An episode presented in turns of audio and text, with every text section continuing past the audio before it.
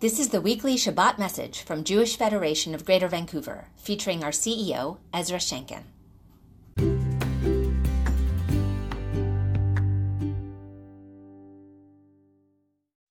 When the weather outside isn't cooperating, there's nothing better than curling up with a good book, or heading to the Jewish Book Festival. We were thrilled to see that 100 people came to the Jewish Book Festival event in White Rock, and 35 attended in West Vancouver. Clearly, people want to engage in Jewish community in these cities. Through our Connect Me In initiative, we strive to engage the widest possible cross-section of community members outside of Vancouver. In 2016, we launched our first survey to obtain the views of people living in the regional communities who are interested in Jewish programming. We want to learn more.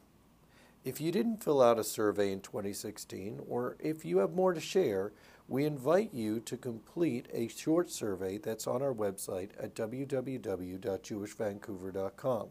Your feedback will inform our expanded programs development and delivery.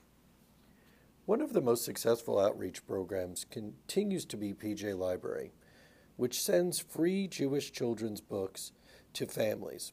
For the past 2 years, PJ Library has offered parents their choice of Jewish-themed adult books as a way of meeting parents at their own level rather than only at their kids' level. This year, in partnership with the Jewish Book Festival, we brought in Marjorie Ingall, author of Mamala Knows Best. By all accounts, Marjorie was bright, interesting, and funny.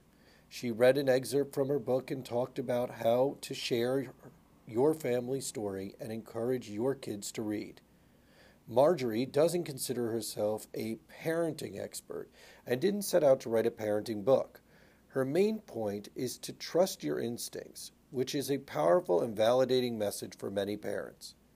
This is the first time that we've ever done anything through PJ Library that's just for parents, and it's definitely becoming a trend across North American PJ Library communities.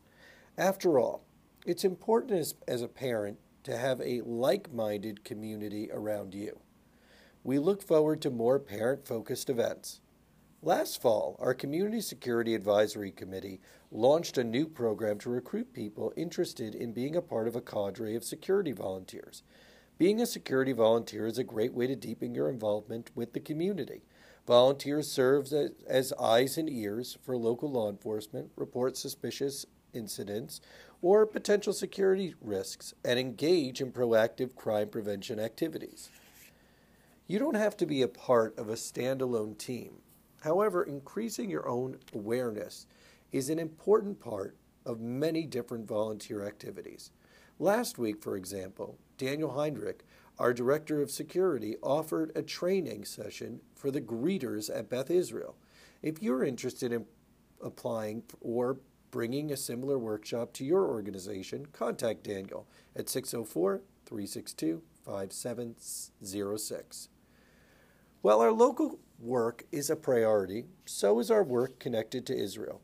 On Sunday, we welcomed Douglas Scott Proudfoot, head of mission for Canada to the Palestinian Authority, for a briefing about the current status of Israel-PA relations and a conversation with volunteer leaders of the Federation and our advocacy partner, the Center for Israel and Jewish Affairs. We hear regularly from Deborah Lyons, Canada's ambassador to Israel, and we hear from Israeli diplomats who visit Canada. As a Canadian envoy in the region, Douglas provides a unique perspective, and as a community that builds strong support for the Canada-Israel relationship, we need to stay informed. It's also good for him to hear from us as a stakeholder community, and there was plenty of opportunity for dialogue. We talked about Canada's ability to play a constructive role in advancing peace and about Canada's role in building accountable, liberal, democratic institutions within the PA. This isn't the first time that we've met with Douglas. In 2017, our board chair, Karen James, and I, along with several members, participated in a mission to Europe and the Middle East that was spearheaded by our immediate past chair, Stephen Gerber, and organized by CJA, to see firsthand the strategy that informs the core of CJA's work. Many thanks to Stephen for taking the lead on organizing Sunday's meeting too. Before we sign off for Shabbat, we want to leave you with this lovely message from our colleague at the Jewish Federation of Greater Pittsburgh, who on behalf of their community have thanked us and you for supporting them in the wake of the tragic shooting in October. As you may recall, local community members donated nearly $15,000 to support victims and their families. That was matched by our federation and directed to their Community Resilience Fund, bringing the total support to nearly $30,000. We hope you will take a moment to read their messages on our website. Have a great Shabbat.